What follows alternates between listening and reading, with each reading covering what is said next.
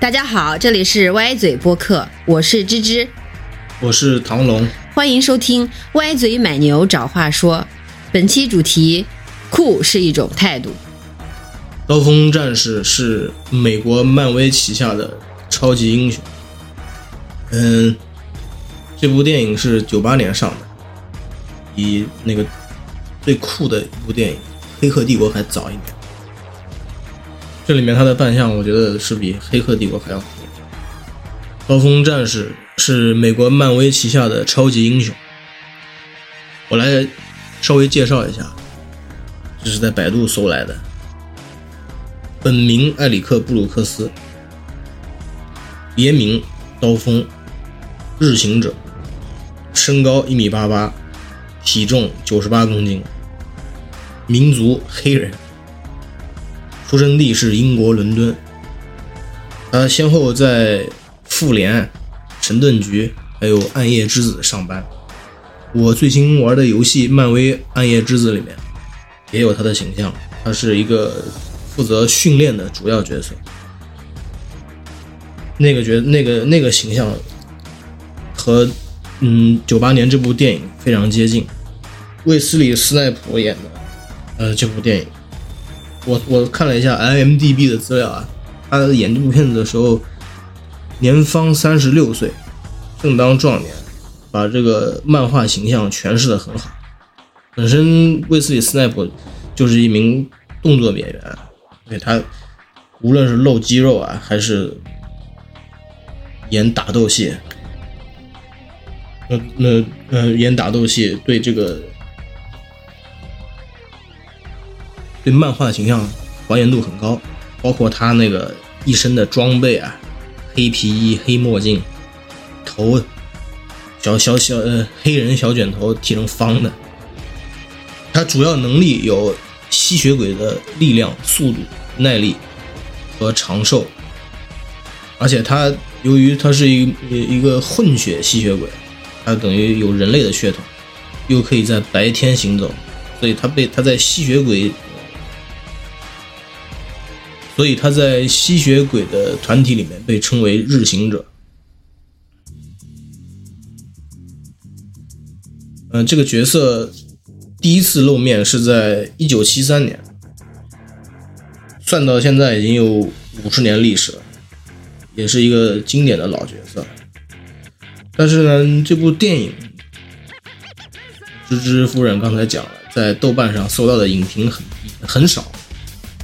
因为它太小众了，在九十年代九十年代末，能能让黑人当主演的电影还是非常少的，所以这部片子有一点有一点嗯，从头到尾看起来有有有那个漫画感。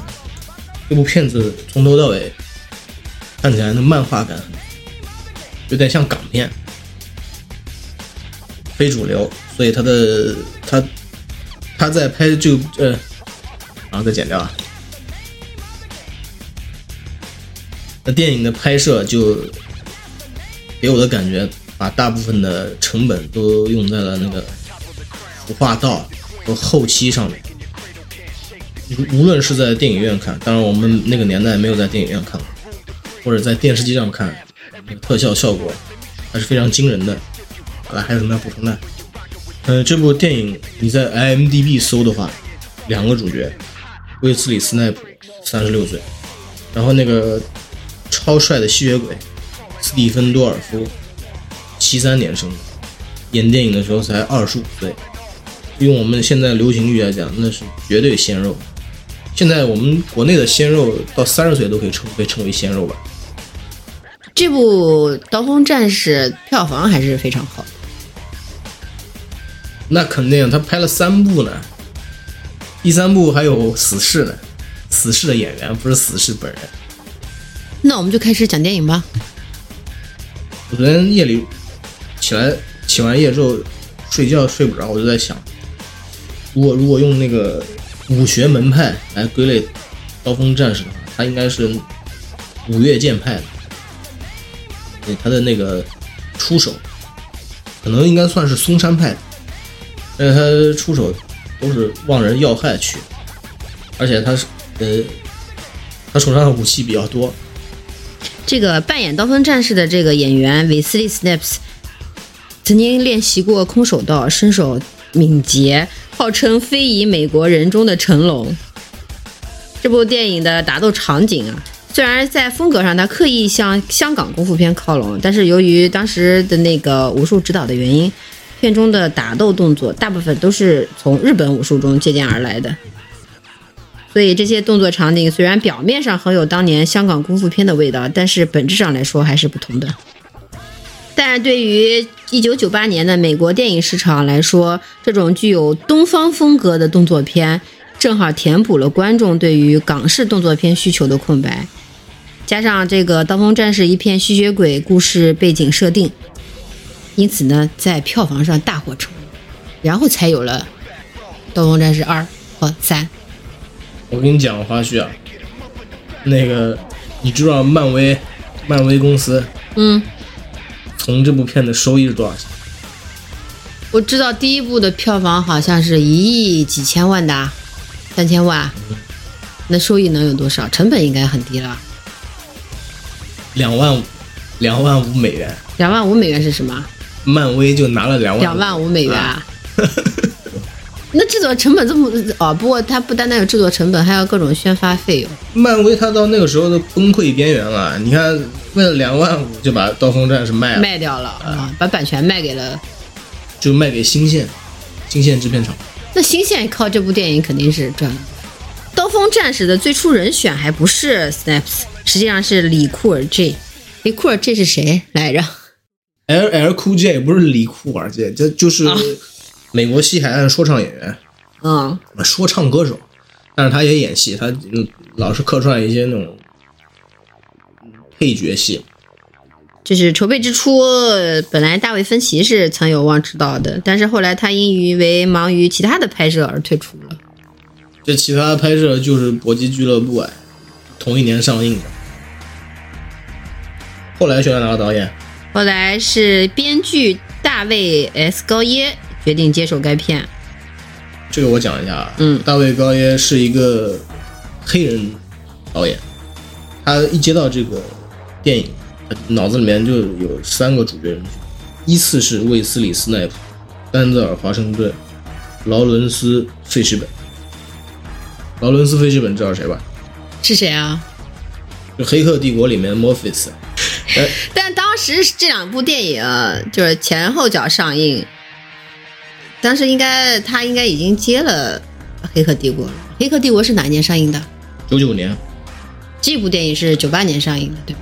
对，一般拍电影就是呃上映年份是，比如说九八年，那他拍的年份应该在九七年左右。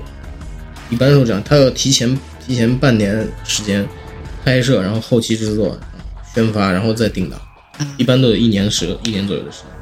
但是那个《黑客帝国》的演员还开拍之前都不是进行了很长时间的训练，三个月的训练。对我，我当时弄都买了碟看《黑客帝国》花絮，确实这样的。不过我觉得他没有选劳伦斯·费希本的原因，应该还有一个，就是劳伦斯·费希本是个光头，他头发掉的太快了吧？刀锋战士的经典形象必须是一个剃得很方的空军飞行员头，这很酷。哎，李连杰曾因要出演《致命武器四》而拒绝扮演了该片中的迪肯·费斯。迪肯·费斯那原著里面应该外国人吧？不过李连杰那个时候在好莱坞的影响力，你也可以看出来，都可以找他演。如果他去演，那动作场景就就来劲了。这个《刀锋战士》是这个第一个黑人漫画英雄吧？那黑豹呢？他七三年就在漫威漫画中首次亮相了，他应该比黑豹早。哦，对你说的黑豹，我还我这还有一个花絮，我不是在 M D B 看到的，就是斯奈普，他当时好像也被谈了要去演黑豹，就同步的，但最终我估计漫威可能认为这个吸血鬼的故事卖的钱更多，所以整个黑豹就没有拍了，一直拖到二十年才拍黑豹吧。黑豹那都是在漫威宇宙已经建立好了之后才开始拍的。对，漫威在九十年代末基本上濒临崩溃边缘了。我刚才不是跟你讲吗？他这部片就卖了两万五，其他钱都没给他。只是把这个漫画的版权卖掉了。好吧，再讲最后一个花絮啊，斯坦李老爷子也在这部片里有客串，不过最终成片里面直接被完全剪掉了。斯坦李老爷子看样子从很多年前就喜欢在电影当中来客串一下，绝对的酱油王，而且他客串都有台词的。好了，我们花絮就讲到这里，接下来我们就正式进入《刀锋战士》。我看了一下 IMDB 的《刀锋战士》上映日期啊，二零二三年六月十号，就是今年六月十号，他还在上海国际影展以四 K 重制的形式又上了一遍。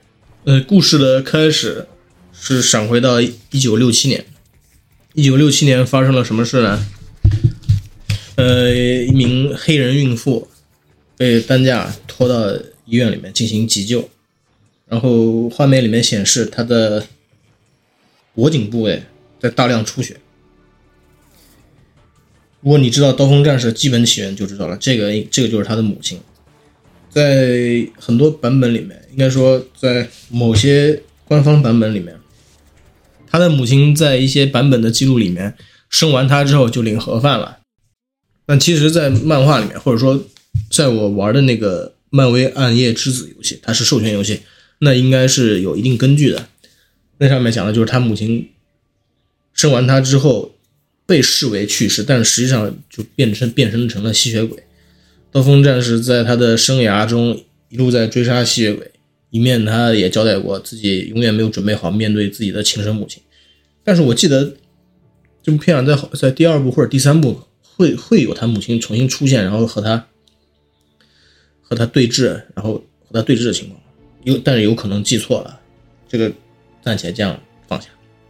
那是孕妇被吸血鬼咬了之后，孩子就受到了什么影响？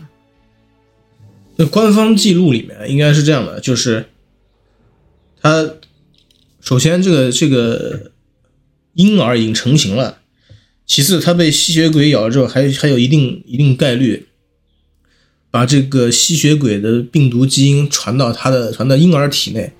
这个刀锋战士它是一个基因突变的产物，常规情况无论是是不是孕妇咬了之后死掉就算死掉了，小孩也生不出来，所以。它是一个小概率事件。之后，这个画面就来到了现代，一对青年男女，一对青年男女非常兴奋的前往一个一个屠宰场。看样子，两人应该是在酒吧相识的。反正就是就是青年男女爱干的一些事情。这个这个时候，这个女的就带他穿过屠宰场的这个车间。找到一个也在后面有一个门里面有一个长得像 George Michael 的保安，跟他说了一句话。这个他们讲的应该是吸血鬼的语言，所以说那个青青年男不知道他们在讲什么。这个然后他们就互相对了一下暗号，把那个门打开了。门打开里打开之后，又是一个更深层次的夜店，里面人就是群魔乱舞。这对青年男女就。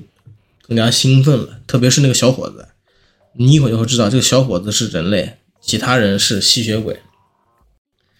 在这个这段夜店里面，这简直就是羊入了狼群呀！应该是大量的羊，大量的羊，这里面肯定不止他一只羊。在夜店里面稍微 happy 了一下之后，那个消防水管开始。喷出红色的液体，喷出红色液体之后，有一些有一些就是打扮比较时髦的这个青年，接触到红色液体之后就异常兴奋，甚至露出了獠牙。那么大家到这个时候就知道了，这帮是吸血鬼，他们像捕猎一样，把这个街头的人类拉到这个场合。进行自助餐活动，小伙子这时候还一脸懵呢，还一无所知呢，对自己即将面对的危险。这些淋了血的吸血鬼们变得癫狂。呃，这个小伙面临这种情况，惊慌失措，就顺地爬着想要逃出这个地方。爬着爬着，遇到了一个黑人壮汉，穿着皮马甲、皮风衣，身上还背把刀，露出邪魅一笑。然后招风刀锋战士就开始大开杀戒，是这意思吧？这些吸血鬼们看到刀锋战士，应该是认识他的，对他们，嗯，他们都很害怕，就是都在往后退。在吸血鬼群体里面，一直流传着日行者的传说，基本上出现，呃呃，刀锋战士一出现，就会就会带走一批吸血鬼。在这段戏里面，交代了刀锋战士他是又用枪又用刀，他的他的子弹和那个刀都是有，无论是长刀还是短刀，都是有特殊功能的。它插到吸血鬼，呃，它的武器对吸血鬼有毁灭性的作用。插完之后，吸血鬼就直接化成灰了。然后与此同时，这时候就是在这个夜店里面，正常人类都跑光了，剩下来都是一些精英吸血鬼。呃，一个留着大胡子的吸血鬼小头目，名叫阿坤，我们在这里之后称他为坤哥，因为他后面还有戏。坤哥被他特殊照顾了一下，刀锋战士把其他的吸血鬼小弟全都戳成灰了。但是他拿了手头一个，呃，不是完全致命的小银钉，啊，坤哥插到了墙上，然后再给他点火把他烧了。烧了之后，其实坤哥他并不会死，因为吸血鬼的他的特性就是不死之身。如果能够快速的补充到血液的话，他的那个自愈能力或者自愈时间就会快速的发挥作用。哎，为什么刀锋战士打在阿坤身上的难道不是银质的子弹吗？是，但是那他为什么没有化为灰烬啊？他后面交代了，就是你要么戳头，要么戳心脏，即使是银质的武器，你你要打到头或者心脏，才会把吸血鬼彻底毁灭掉。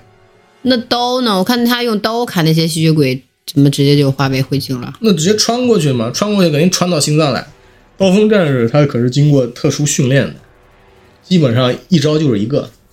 呃，刀锋战士撤离现场之后，这个警察匆匆赶到，警察和消防队匆匆赶到，然后发现现场还有幸存人员，幸存人员其中一个就是那个喷的被喷的浑身是血的小伙，还有一个就是坤哥，坤哥被烧焦的尸体，坤哥直接被拉到医院停尸房。这时候把本片的女主角也带出来了，女主角也是一个黑人妹妹，她的职业是医院的血液医师。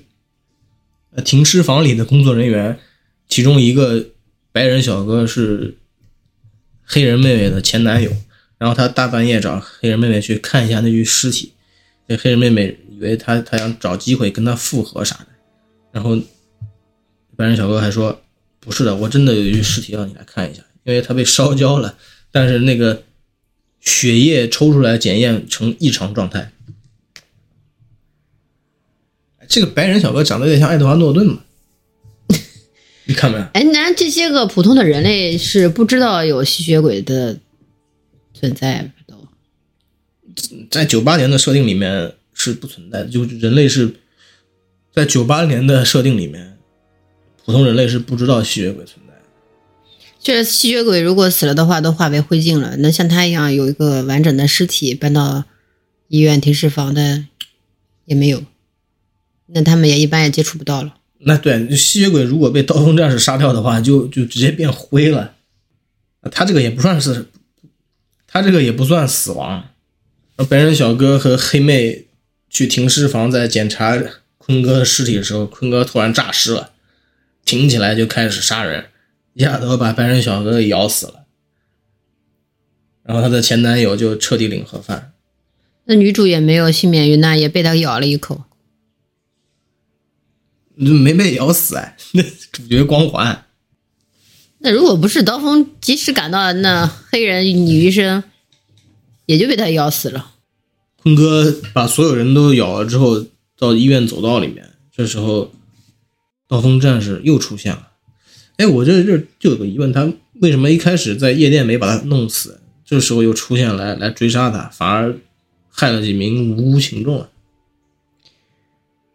因为之前刀锋在夜店里把坤哥钉在墙上的时候，交代让他就是传话给自己的给他大哥传大哥，对，而且他应该放火烧他，没想他没想到说警察会及时赶到，然后把他的尸体送到了医院，所以他才会也跟过来，要解决掉他。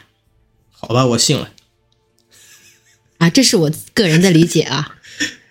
嗯嗯，虽然我也有点疑惑，明明吸血鬼他是个危险分子，他依然就是没有当场就把他消灭。但是如果不这样拍的话，那女主怎么出现呢？嗯，一切都是剧情的安排了。啊，总而言之，刀锋把坤哥手给砍了，然后迫使他进行了逃亡。对，坤哥逃走之后，刀锋。原我我觉得他这里他原本应该是并不打算一一开始就要救女主的吧？应该是。对啊，他本来都想要走了，但是他还是。画面闪回到那个他母亲当年的形形象，同样都是黑人女子被咬成重伤，所以他还是义无反顾的带着女主跑了。他逃跑的方式是什么？把女主从从一套一栋楼扔到了另一栋楼上，他这个带着他逃的这个方式实在是让我没想到。因为他有超能力嘛，这个楼成龙都跳不过去。成龙没有超能力。这是脱臼戏是吧？嗯，脱臼戏咱就不讲了。但是后面女主胳膊脱臼了，然后刀锋帮她把胳膊接了一下。后面也算是，这段是刀锋帮他接对。后面他拉地铁之后拉拉脱臼了，然后女主帮他接了一下，对，有来有往吧，叫投桃报李。嗯，刀锋把女主带到了他的基地，应该是一个废弃的机械加工厂一样，这里面还有他的另另一个好搭档惠斯勒。他和惠斯勒的关系有点像蝙蝠侠和管家阿福。惠斯勒给他制作各种武器，然后他出去出外勤任务。惠斯勒其实小时候救过他的人。惠斯勒是人类，但是他他的职业应该也是吸血鬼猎手，他是人类吸血鬼猎手。他小时他在刀锋小时候把他给救了，他一开始想要杀了他，因为刀锋等于是一个孤儿。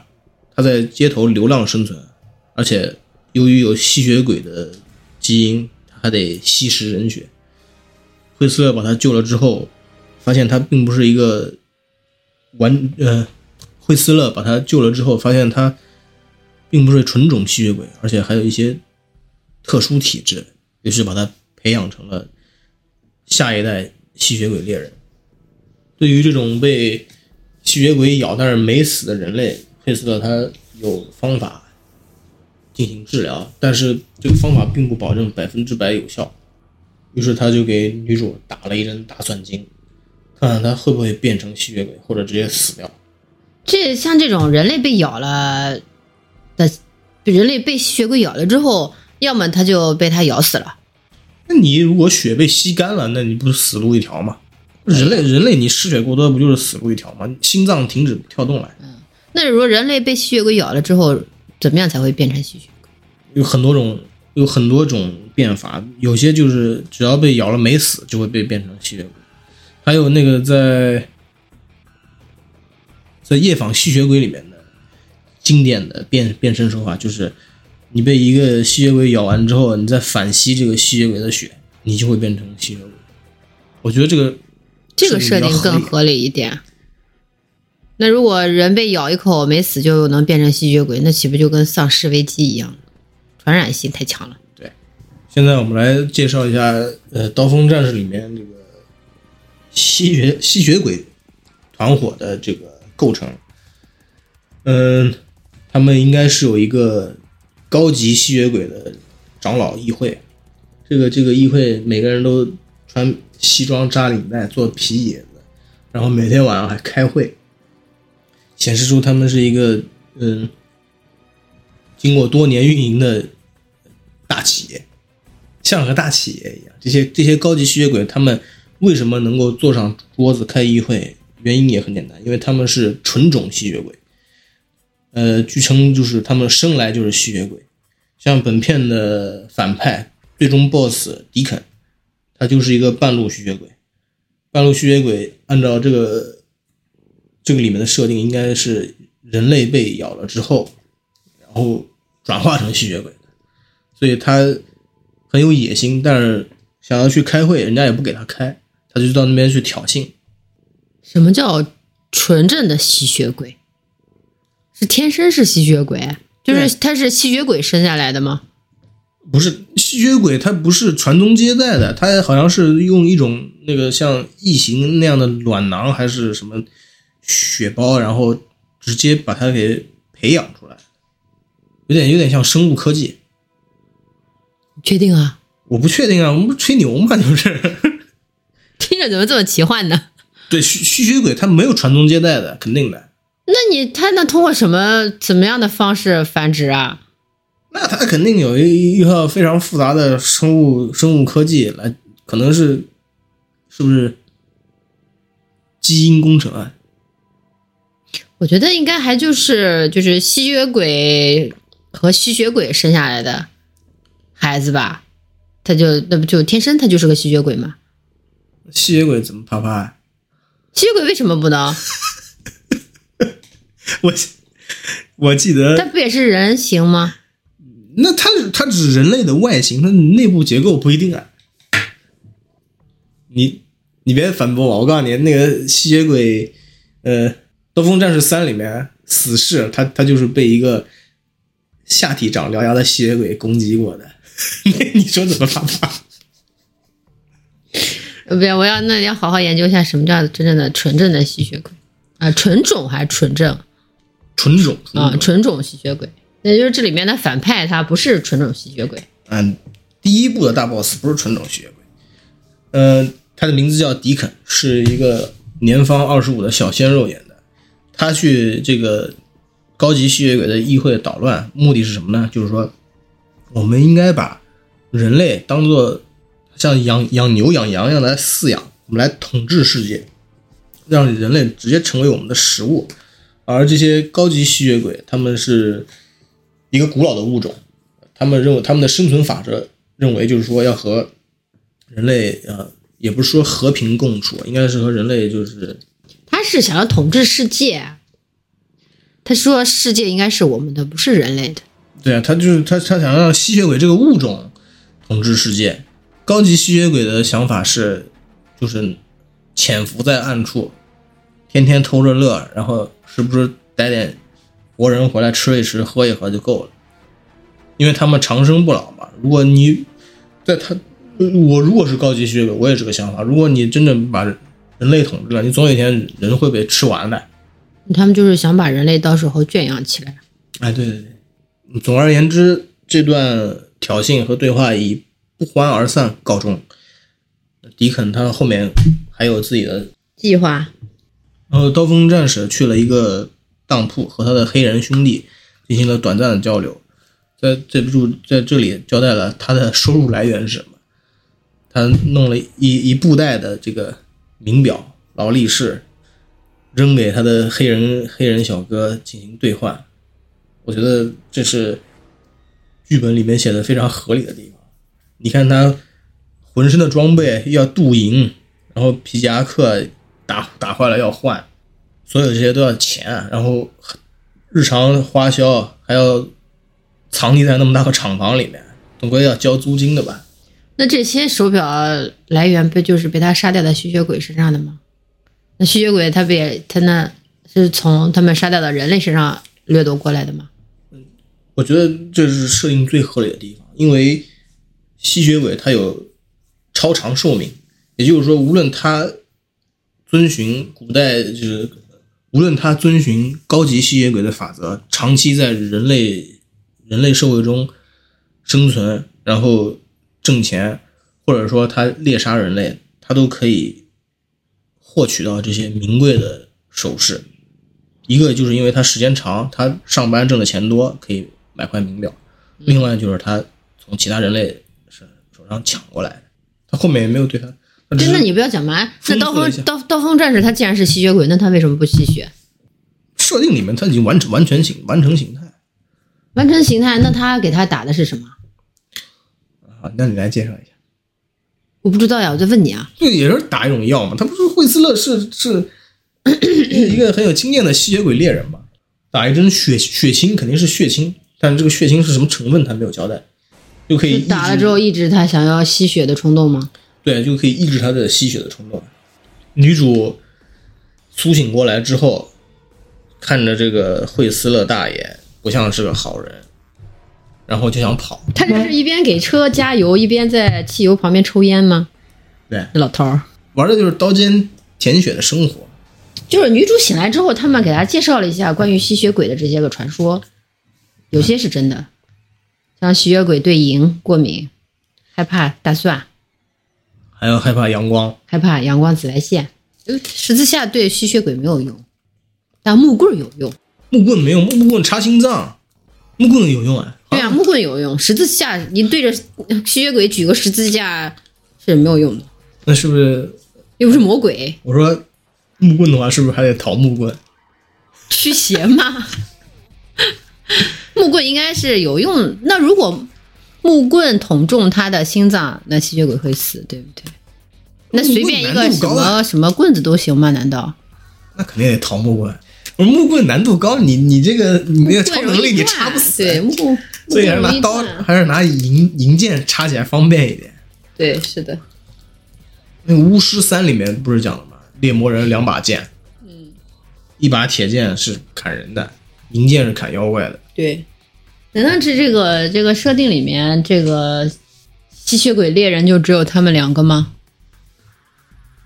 他他们两个是活活动范围在这块儿，实际上吸血鬼猎人全球都有。那接着他就是暗中跟踪女主回家，实际上是把她当诱饵，看看哪个吸血鬼团伙会来找上她，要么是把她害死，或者要么把她转化成吸血鬼，都两者皆有可能。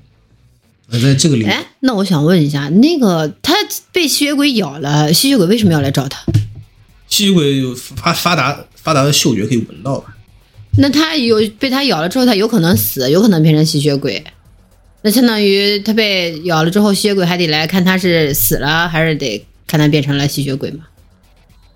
我觉得应该就是纯粹的杀人灭口吧，因为吸血鬼，吸血鬼目前他企业方针是不让人类知道自己的存在的，所以被他吸的人要么被他收走转化成吸血鬼，要么就必须死。像女主这种没有收走也没死的，所以他们肯定得派仆从过来把这个未结事宜给干掉，给处理掉。呃，毕竟现在吸血鬼世界的那个管理准则还是隐藏在黑暗中。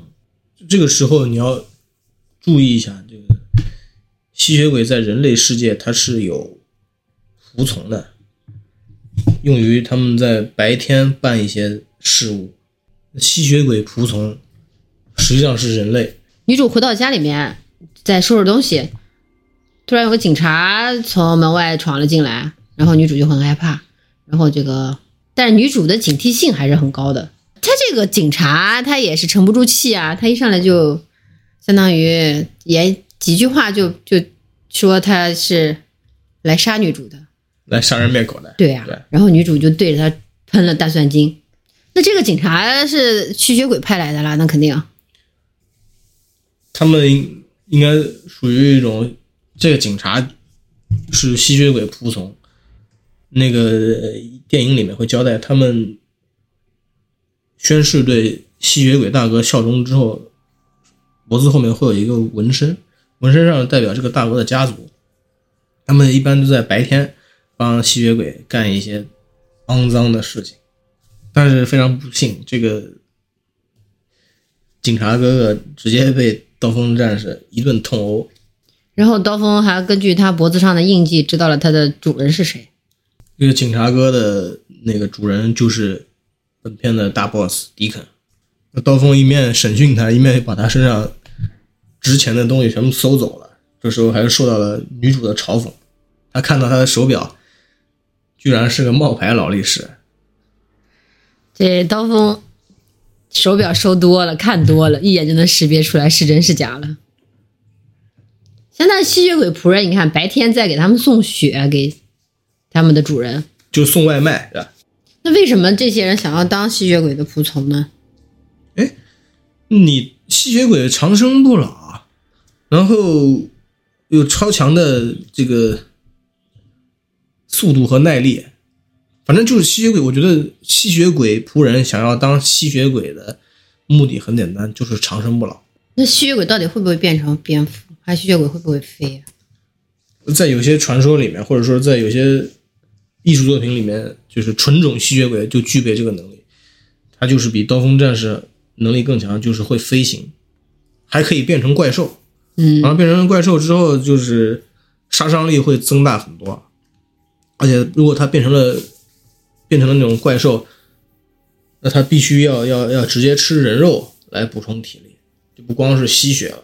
所以说，纯种吸血鬼应该有三种形态，一个是人类形态，嗯，还有一个是飞行形态，飞行形态可能会变成蝙蝠之类的，还有一个就是怪兽形态，怪兽形态的杀伤力最大，嗯，但是它要是吃人肉来补充，所以很少看到吸血鬼会直接变身为怪兽形态。接下来到了夜间，嗯，刀锋战士跟踪警察哥又去找迪肯的老巢。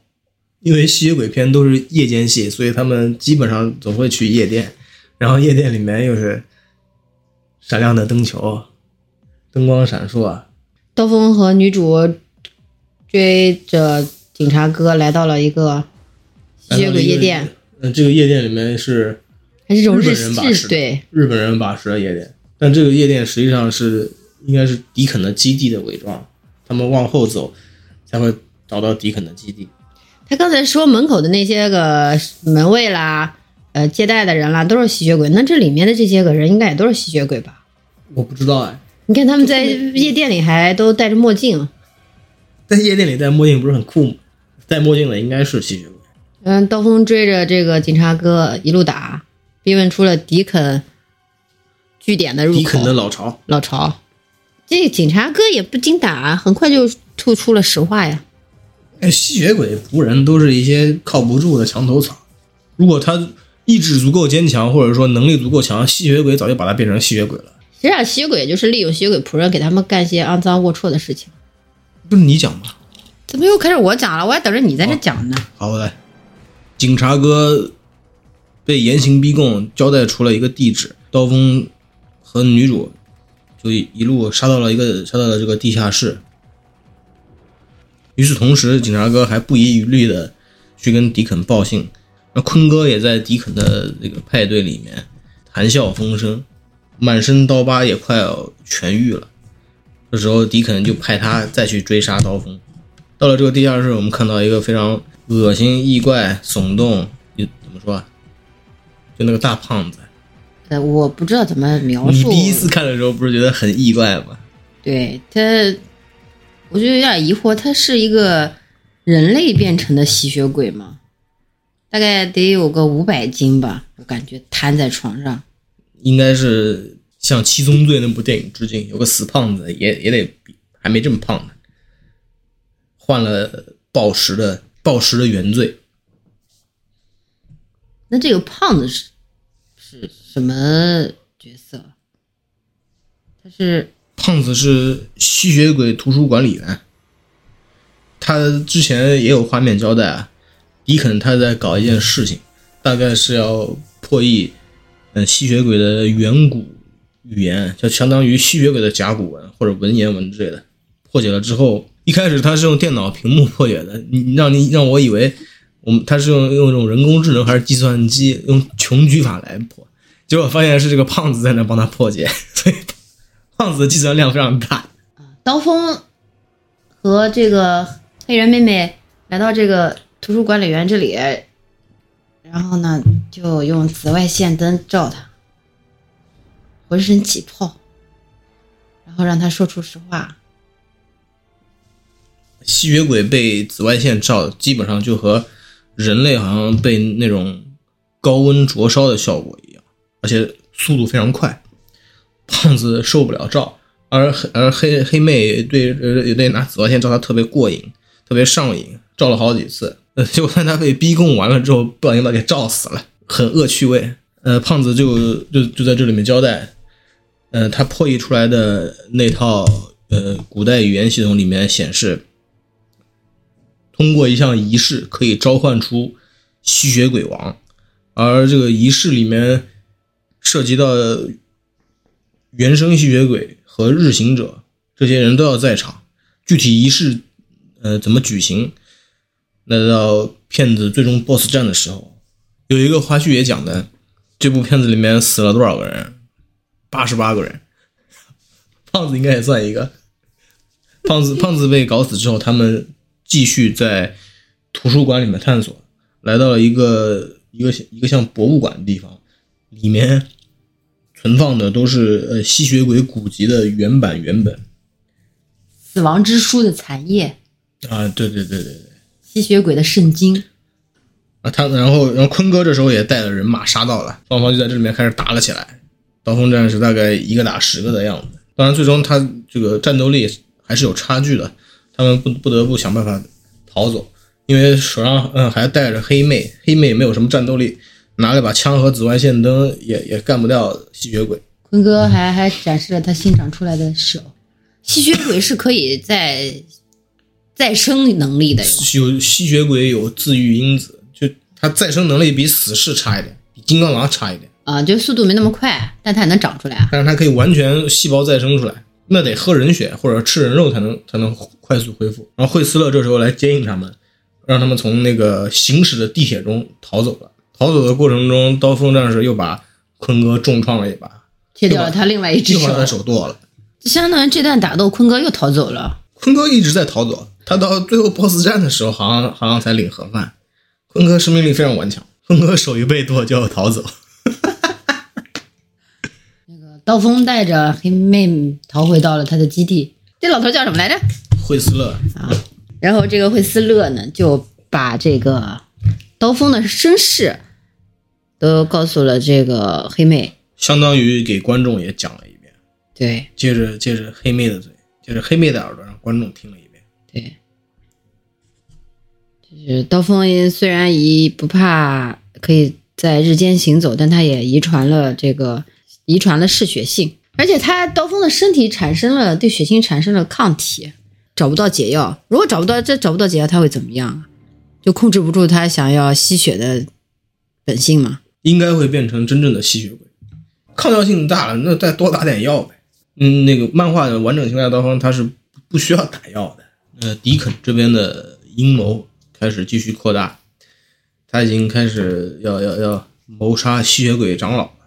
他把那个长得挺帅的吸血鬼长老大叔直接带带出去看日出，然后他们自己擦了很厚的防晒霜，浑身穿着皮夹克、手套，然后戴了头盔，把那个吸血鬼长老活活给晒化了。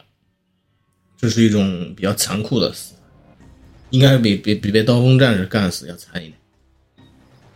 我感觉这应该是吸血鬼最残忍的死法，最痛苦的死法。这样来说，吸血鬼穿厚实一点，头上裹个布，戴个头盔，那岂不是完全可以在日间行走了？片子里不是有演吗？他那个防晒霜效果很有限，不能像刀锋战士一样不不擦防晒霜 就可以日间行走。那戴个摩托车头盔不就可以了？九十年代摩托车头盔的防紫外线能力、防紫外线功能应该没那么发达。我是现在肯定可以，现在我们可能白天能在路上碰到吸血鬼，你自己都不知道。我那个头盔就是防紫外线。呃，这个长老我昨天怎么说来着？长得像山姆史密斯。对，山姆史密斯老了到五十几岁就长成这个样子。可以去拍《刀锋战士》了。他杀这个长老之前，把他两颗尖牙拔掉，这是什么？这是一种仪式吗？在这部片子里并没有交代吸血鬼的那个两颗獠牙，只要长在自己身上，那他还可以复活。因为因为你看到呢，他那个长老被太阳晒了之后，没有被晒成灰，就就像被烤过了一样，就像一开始坤哥被烧成炭一样，那他又复活了。没有獠牙的话，估计就就复活不了。哎，有这个可能，对。你还记得我们看那部片吗？叫 Jamie Foxx 演的《日间猎人》。嗯，《日间猎人》回头我们也讲一把。《日间猎人》他不是专门是拔那些吸血鬼的牙，然后去工会换工资吗？是吸血鬼看到这尖牙就能知道这牙是属于谁的吗？那肯定属于，应该能看出来这个这个牙应该属于呃纯种吸血鬼。因为从医院弄来一些设备，想要给刀锋研制解药出来。咋就这么凑巧，正好救了一个血液医师。他不是研究出来的解药，直接可以把那个吸血鬼搞爆炸吗？并不是解药。那他肯定也是想要研究出解药来帮助刀锋。对，这部片子里面还是呃尝试用科学的方法来解释吸血鬼，呃，从那个病理或者病理学或者药理学上，它最接近哪种哪种疾病？因为因为因为那个关于。吸血鬼的描述，一般坊间或者说呃官方团体都认为它是来自于中世纪某个东欧的古堡里面。吸血鬼的起源不是德古拉嘛？就是说这个人当他有很多就是断断续续的记录，表明他实际上得的得的一种得的是一种畏惧阳光的病，畏惧阳光的疾病，而且他好像是没有办法生成什么凝血。凝血素还是什么血红蛋白，整个整体的形象就很苍白。同时，他自己又是个贵族。他这说的剩一天的时间，是指他要还有一天就变成吸血鬼呢，还是再过一天他就要死掉了？两者皆有可能啊，因为根据惠斯特的经验，被咬了之后，呃，七十二小时肯定会发生变化，基本上恢复成人类似乎是不可能的。是啊，你你要是要是吸血鬼擦点防晒霜就可以这。日常行走，那他们天天还还晚上开会干什么？对呀，所以这里面你看，迪肯他就把自己脸涂的刷白的，就可以在外面到处行走了。你你还记得我们那次去温州吗？我叔叔，我叔叔被擦了多少多少层防晒霜，比吸血鬼还白。防晒效果杠杠的。吸血鬼还有个系列电影是女主的，是《黑夜传说》，看过没？看过。没啥意思。是不是那个什么贝金赛尔演啊？也是穿披风衣。那他是个纯种吸血鬼。还有一个《暮光之城》。那个还是挺火的。我们切回正题，迪肯，嗯，和刀锋正面谈判。大致的意思就是说，我可以放你一条生路，你加入我们吸血鬼，我们一起统治人类。我们俩，我可以跟你既往不咎。你砍了坤哥两两只手，还是两两条腿，都没问题。他这里面一直在说的十二天王将唤醒血神，就是迪肯最终的目的啊。那这个血神是指什么？这个我我在这里剧透一下。嗯，血神就是吸血鬼王。啊，那个迪肯到最终的时候，他会十二个长老同时放到一个仪式祭坛里面抽血。哦，其实迪肯去找刀锋，应该也是调虎离山之计。坤哥那帮人带了一帮一帮吸血鬼，直通刀锋战士的这个基地。对，他是把刀锋给调走。对，但是惠斯勒他本人也是一个经验丰富的吸血鬼猎人，随手就抄武器就可以和他们开干。但毕竟他没有刀锋战士那么强的战斗力和战斗技巧，他大概最丰富的也只有这个杀吸血鬼的经验了。再加上人多势众，他们就两个人，自然打不过这么多吸血鬼。就一个人，黑妹根本没有战斗力。你看这帮吸血鬼，就都是在白天。办事了，都是日行。对，都脸上涂的厚厚的防晒油。墨镜一戴，啊这部片子是不是有防晒霜软广植入啊？没看到，吸血鬼也可以用的防晒霜。没没发现吗？他他吸血鬼队伍里面，吸血鬼军团里面没有白没有黑人吸血鬼，黑人吸血鬼擦防晒霜的话，应该比较比较画面上不能接受。等刀锋回到自己基地的时候，惠斯勒已经被严刑拷打到奄奄一息了，他应该还是被吸血鬼转化了。谁被吸血鬼转化了？惠斯勒啊他不是死了吗？没有死成吧？然后还有还剩一口气，惠斯勒下一步好像还会出现。你看，还剩一口气，嗯，然后黑黑妹被带走了。黑妹被带走了，那刀锋必须去救她。惠斯勒也被干的只剩一口气了，那对于他自己来说，还得靠刀锋战士的枪来给他来个解脱。然后惠斯勒破解了刀锋带回来的磁盘，然后知道了迪肯想要让吸血鬼的神复活，嗯，这就是传说中的血神。血神就是吸血鬼王，咱们用比较简单的民间的这个而且他描述来说来，就是吸血鬼王。而且他这个仪式还需要刀锋的血，一个日行者的血。对，不仅需要日行者的血，然后还还需要这个原生吸血鬼十二个长老的血，把这几个人一一起抽血，抽完之后那个给举办仪式的人自己喝掉，他好像就会变成吸血鬼王附体。他留惠斯勒一口半口气，也就是为了给刀锋传话。面瘫式面，瘫式演技，那刀锋战士就得是面瘫式演技。他肯定还是要，他肯定要去阻止迪肯的阴谋。迪肯还给他留了一盘录像带，以防这个惠斯勒那最后一口气撑不到他回来，给他讲这个事情的原委。对，还特意告诉刀锋，你也可以到哪里来找我们。呃其实他这个目的也很简单，就是他其实是要活捉刀锋的，因为日行者的血在这个鬼王复活里面是很重要的一环。因为因为在吸血鬼知道的这个日行者里面，就这一个人，原生吸血鬼啊，就算十二个长老之外，还可以弄弄一些长呃原生吸血鬼出来去抽他们的血。日行者嘛，就那一个。你说黑月传说和暮光之城里面那些那些都是吸血鬼之间自己互相打是吧？没有这个混血的事儿。有狼人吗？有有狼人，是黑夜传说还是暮暮光？光之城有狼人，好像黑夜传说里有狼人。也有狼人啊。那吸血鬼和狼人大部分情况下都都是在同一部同一个世界观里面出现的。对，狼人是吃人肉的是吧？不知道就不知道为什么偷偷讲。我们又没有看过？不吹不黑，这个演员就是迪肯的演员，还是长得挺帅的。后来还演过啥？看看，没演过啥。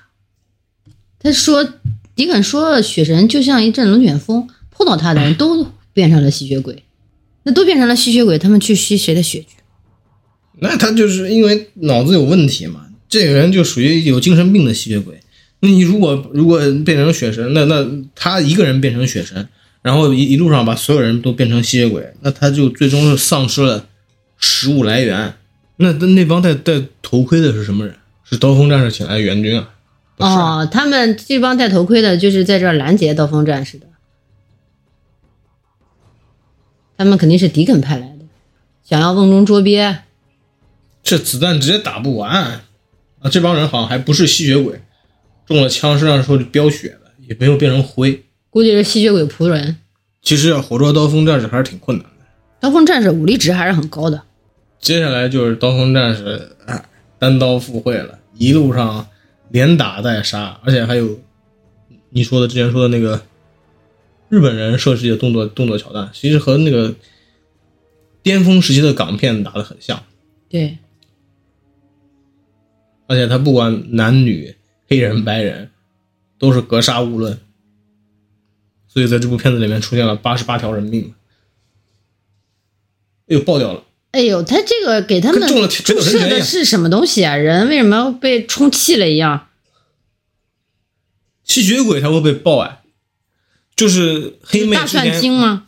黑妹之前研制的那个、哦那个那个那个所谓的什么抗血凝剂？对这个东西插到吸血鬼身上，吸血鬼那帮人就跟中了北斗神拳一样，直接爆炸，而且爆炸之前像吹气球一样，脸先吹大了。刀锋一路人挡杀人，佛挡杀佛，把吸血鬼全都给爆死了。又遇到了一个黑人姐姐，这个黑人姐姐是他妈，并没有死。他妈还问他：“你最近过得怎么样？”他妈怎么知道这是他儿子的？因为，嗯，他妈应该就是被迪肯给咬的，咬完之后就就复活了。然后他妈现在等于是迪肯的一个吸血鬼情人。那迪肯是故意咬他妈的吗？看这样子，故意咬一个孕妇啊？然后养一个养一个日行者出来。日行者是是他出现了之后才会被称为日行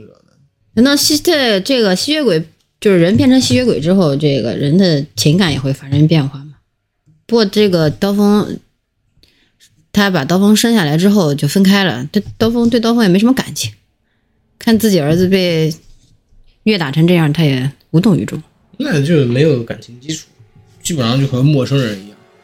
总而言之，他是被完完全全的活捉了。接下来要去要把他带去这个重要的仪式地点，接下来就 BOSS 战了。那他为什么要把这个女主也带去？多一个观众，要见证自己神圣的仪式成功的一刻。他带过来这个十二个吸血鬼，这是就是那些长老吗？还是十二个志愿者？那长那也不一定是那几个志愿者，那都都把他给弄过来，是那几个，主要都是长老，对。因为长老是肯定的纯种吸血鬼。女主跟迪肯聊天，应该说女主被迫跟迪肯吹牛的时候，她还发现了迪肯不是纯种吸血鬼，对，因为在在这个设定里面，纯种的吸血鬼身上没有没有伤疤，只有这种杂种吸血鬼，比如说是人类后变成吸血鬼的才会有伤疤，这个也也是挺合理的。那后面那个白人妹是什么用作用？感觉也没发挥嘛。就是打扮的美美的吸血鬼。导演的外甥之类的。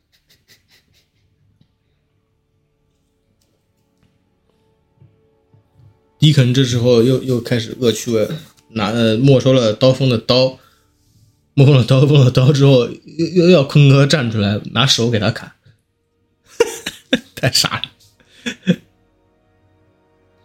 这个迪肯从刀锋身上收来的这个血清，他以为是注射完之后抑制刀锋的什么吸血嗜血性的嘛？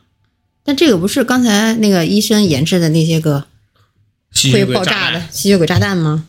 对啊，按理说刀锋他这个注射血清，那他这个不一定是从刀锋身上弄来的，可能是从惠斯勒那边抢来的。他把女主推到一个坑里。这不是前男友吗？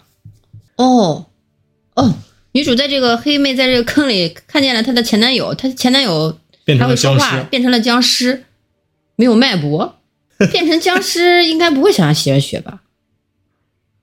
变成僵尸之后，一直在问他有没有后悔跟我分手。这是他的残念。念，有个嗯残念。但变成僵尸应该挺想要咬人的吧？也那他直接被黑妹给干死了，又死一次。盒饭吃到一半，又又过来救了一下场，然后又继续去领盒饭。那这迪康把他丢坑里，让他和前男友相见，纯粹就是个恶趣味哦。我觉得在这个设定里面，僵尸就是那种传统僵尸，他要吃人肉的，所以把它呃把它养在洞里面，然后定期投喂活人进去就行了。僵尸有有可能会变成吸血鬼的某种武器。结果这个时候就是黑人力量觉醒，黑妹又把她的前男友僵，即使是僵尸形态，也是不堪一击，干翻在地之后又又爬从洞里爬了逃了出来。他妈真是设定的出现还是挺挺惊艳的。对他现在已经是自认为自己是吸血族的一份子。百度百科里面讲他妈生完他就挂掉了，实际上在那个漫画原版里面，呃，都是讲他妈变成了吸血鬼，而且他在那个整个的猎杀过程中还没有碰到过他妈。这部片子里面第一集就给他放出来了。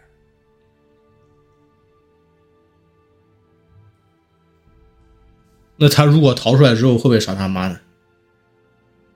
那肯定会逃出来。应该我不知道，我觉得他未必下得了手。而这是个伦理道德的问题。就像如果如果你变成僵尸，我会不会开枪把你打爆掉？我变成僵尸，你会不会你会不会剁我的头一样？这个白人妹穿个皮厂子，估计一会儿应该有动作戏。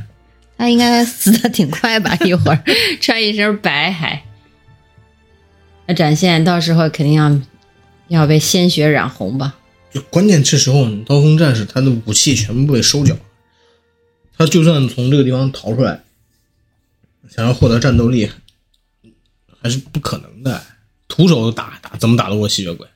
他这被关起来，还在身上浇血给他，想他想让他吸血吗？是浇血还是抽血？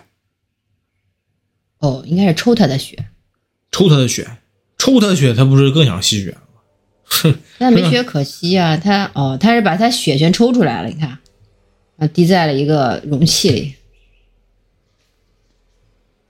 他这个血其实就就像一个一启动仪式的一个必备的条件，就是日行者的血。催化剂。那这个白人妹把皮厂子脱了，那她到底要干什么？我也搞不清楚。这刀锋的血都被吸干、抽干了，一会儿就算出来也打不动啊。接着看就知道了。黑妹还是胆子还是很大的，这种情况下，她义无反顾的翻回来要救刀锋。这个这个白人妹，你看，他怎么一会儿他他拿他他拿着刀锋的刀，黑妹英勇的把刀锋救出来了，但是这时候刀锋已经虚弱不堪，奄奄一息了。他想了个办法，就是让他来点血。黑妹然后又又让自己被刀锋吸了。黑妹为了救他，把自己那个伤口上胶布撕开了，然后给他喂一点，吸完之后功力大增，可以去参加 BOSS 战了。那这时候仪式进行到关键部分了。这个刀锋吸女主的血，这段戏拍的还是蛮……黑人吸黑人就感觉比较和谐。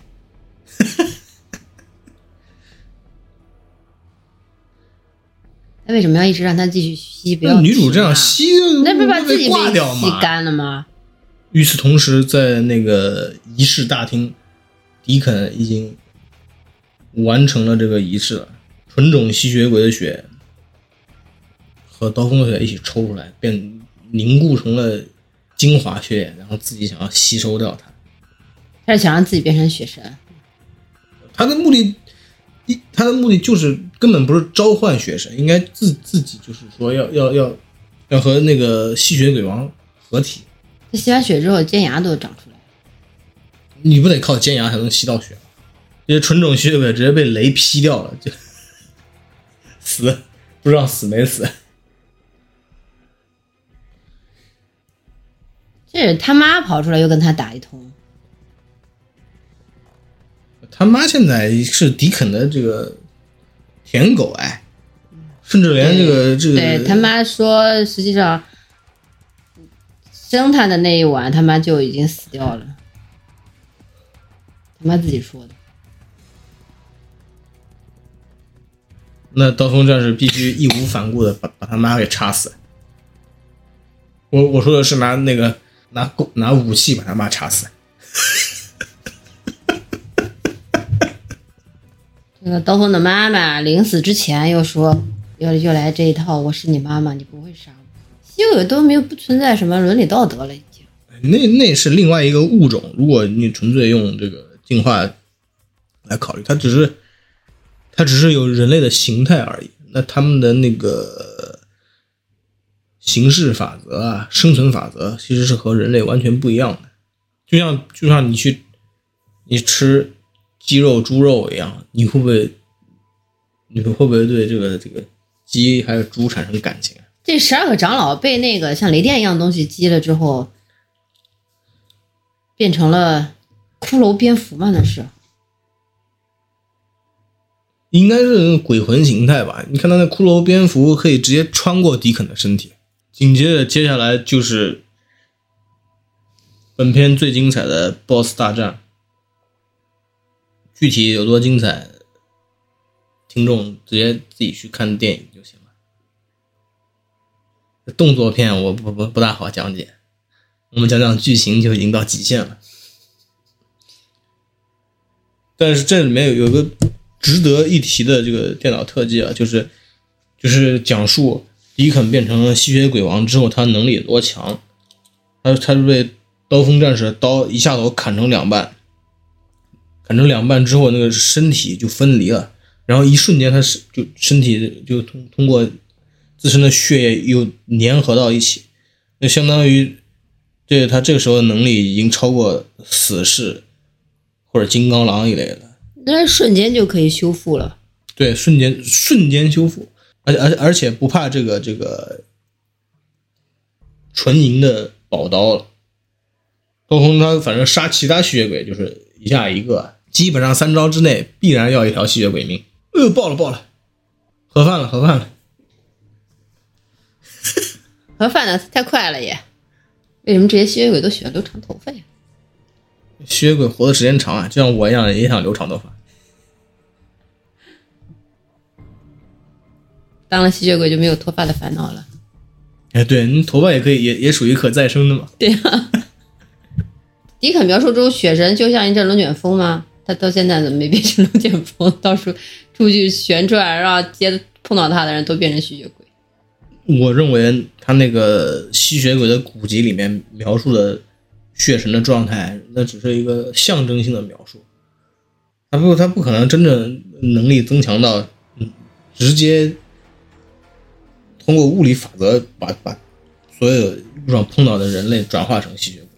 你看他跟刀锋对打的时候，他这个战斗技巧还是不够强的，剁手啦，还有这个断肢。都都是在几招之内就被人破了，但是他有超强的恢复能力，就把手长出来的速度比死士要快几百倍。那他可以这样自愈，那怎么杀他呢？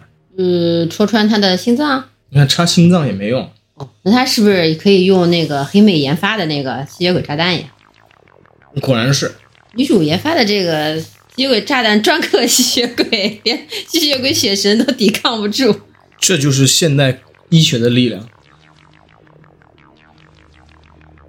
知识就是力量。所以说，女主应该这一集还走不了，还得还得去下一集继续研发新的武器。你看，她被刀锋战士吸了半管血，还还能够健步如飞呢，而且还杀掉了那个穿一身白的吸血鬼。天生体质异常。黑黑妹是从头到尾都都在的，她只是研发了一个特别牛逼的产品。这哪里有吸血鬼出没，刀锋就去哪里呀、纽约的吸血鬼都被他杀光了，就去了莫斯科。《刀锋战士》上映在一九九八年，它成功的电影票房让片方陆续推出了《X 战警》和《蜘蛛侠》系列电影，让超级英雄电影开始复苏觉醒，奠定了 R 级漫改电影的基础。据悉，在二零一九年七月的圣地亚哥漫展上，漫威影业总裁凯文·费奇宣布将重启《刀锋战士》，而主角人选是两届奥斯卡得主马赫沙拉·阿里。马赫沙拉·阿里这个人演的片子还挺多的，就是演的商业片，包括《阿丽达啊，》啊。但是他的头发好像不太多，他能不能留刀锋战士那么方的空军平头啊？我就对此表示疑问。我一直对刀锋战士的这个演员的发量表示非常的疑问。中年男的危机。本期节目告一段落，谢谢收听歪嘴买牛，我是芝芝，我是唐龙，我们下期再见。再见。